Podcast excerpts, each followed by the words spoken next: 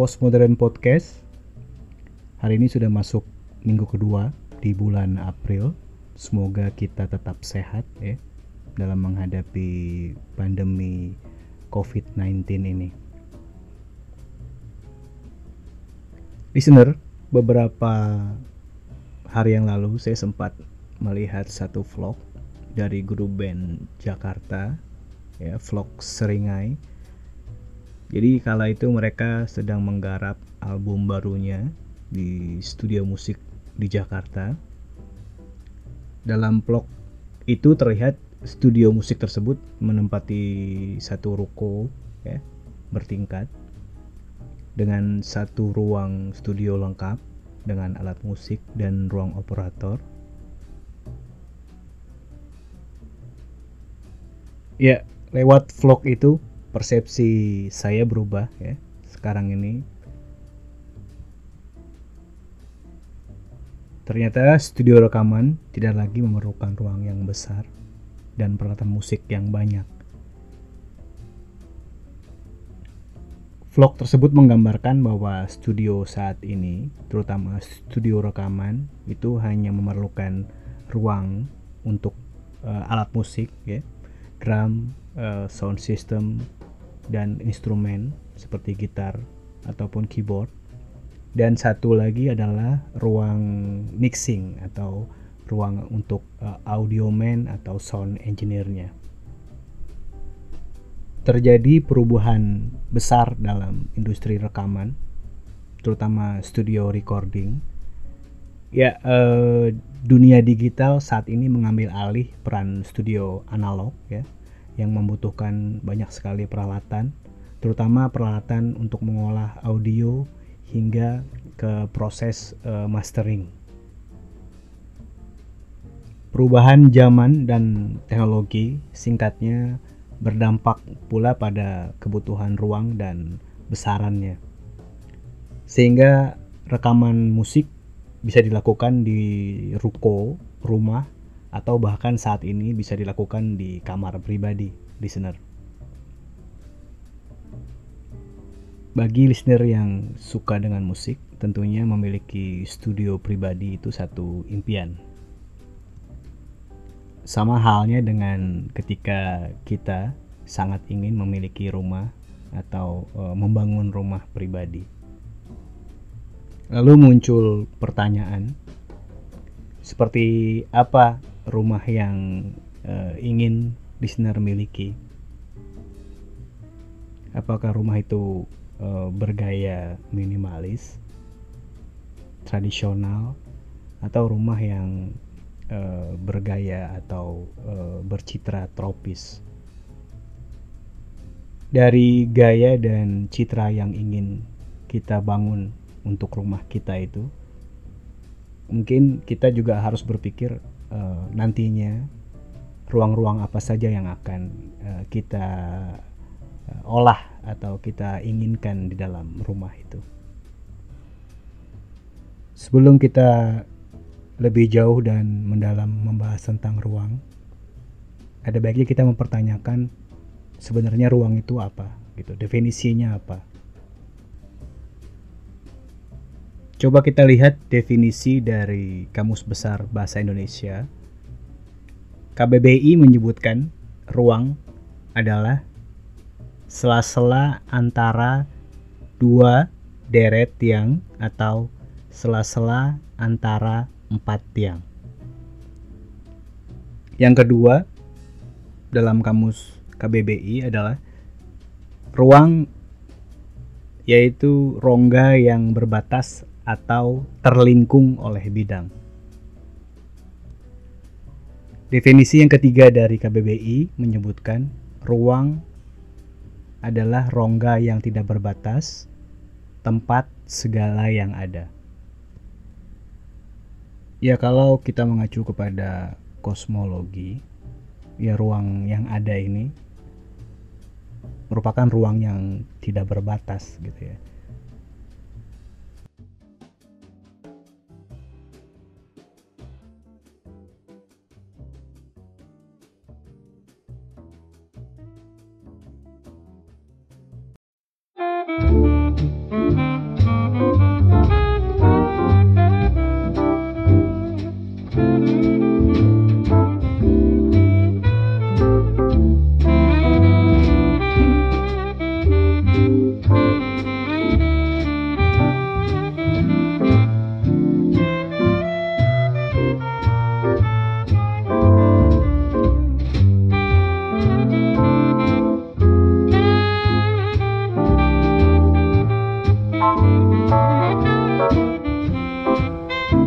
Bukan substansi material seperti kayu dan batu, listener, tetapi lebih secara inherent, tidak berbentuk dan tersebar.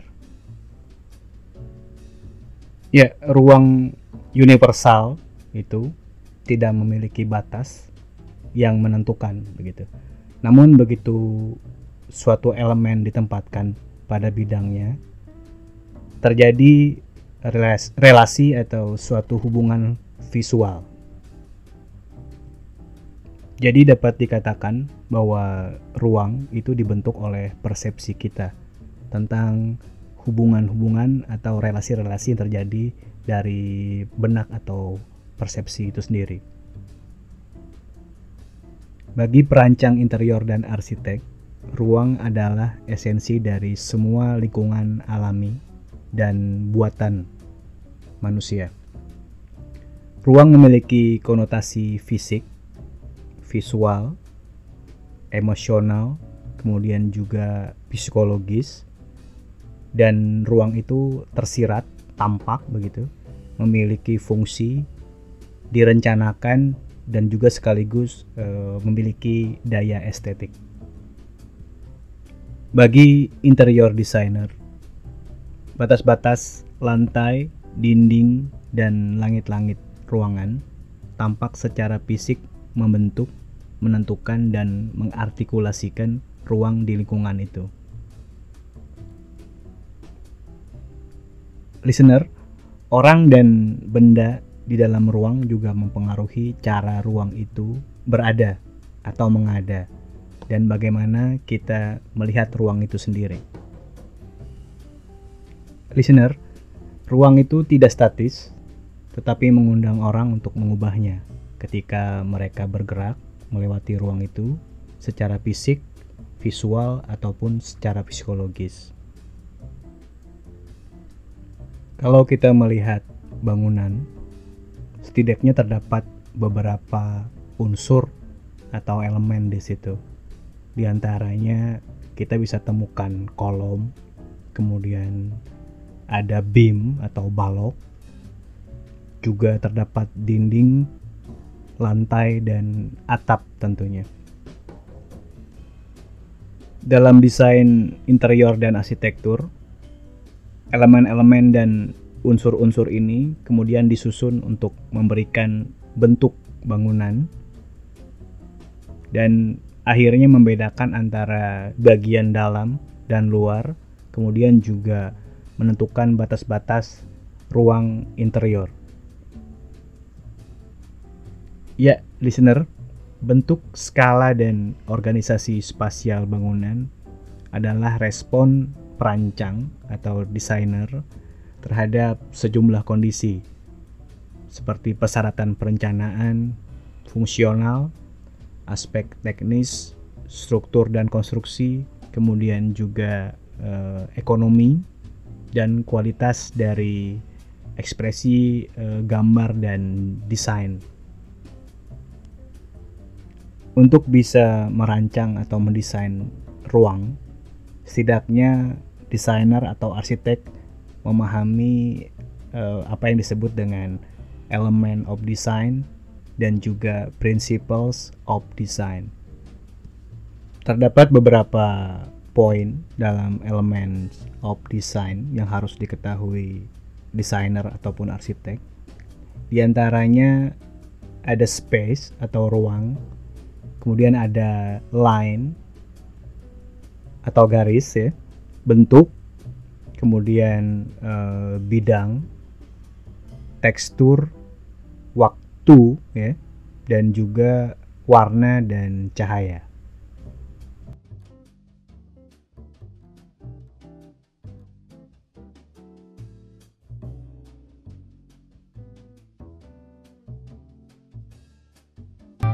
Thank you.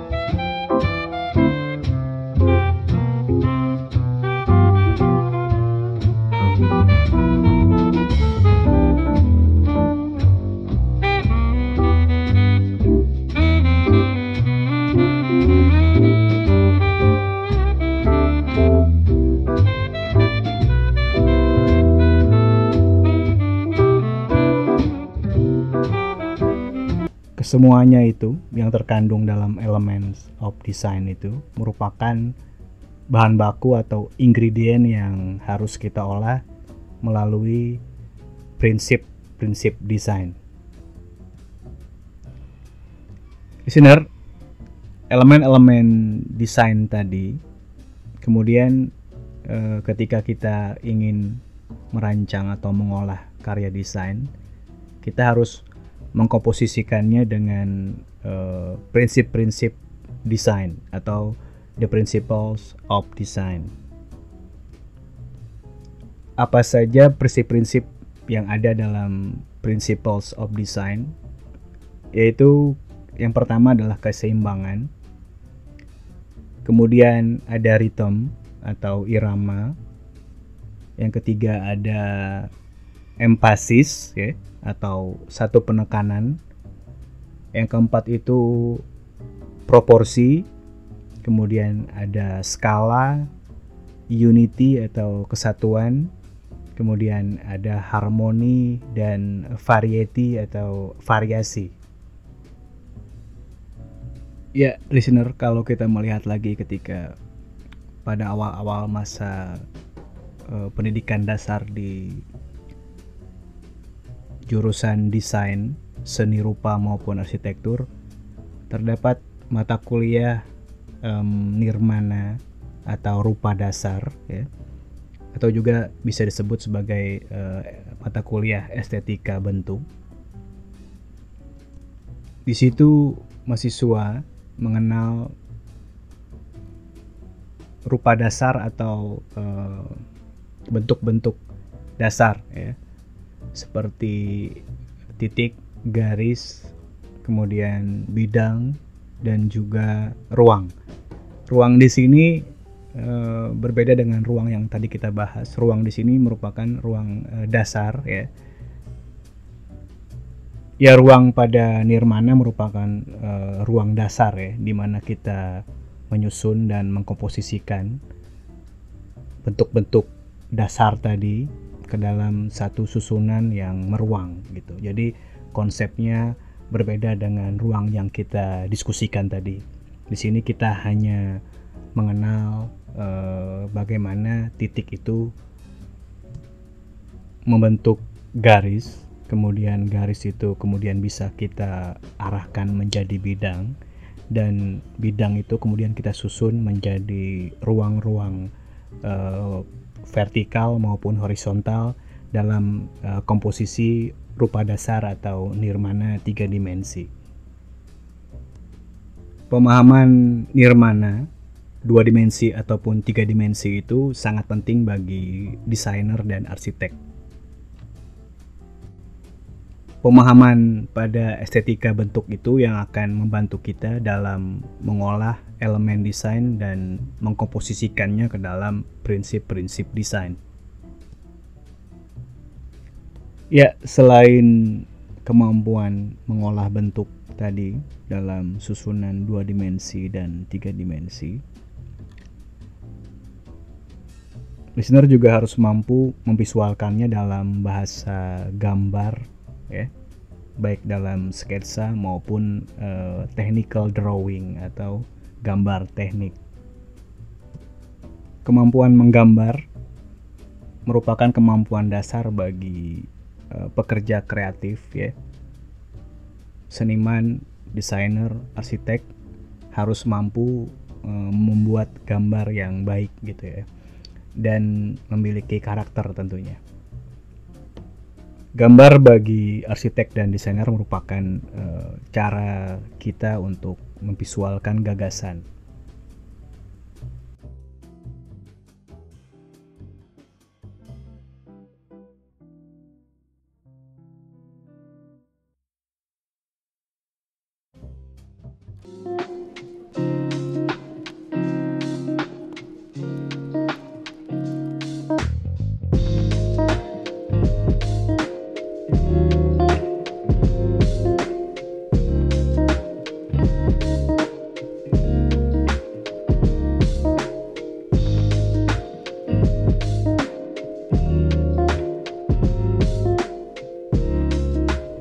Cara lain selain menggambar dalam menggagas ide yang kita miliki adalah dengan mengolah gambar tadi atau gagasan tadi ke dalam wujud tiga dimensi.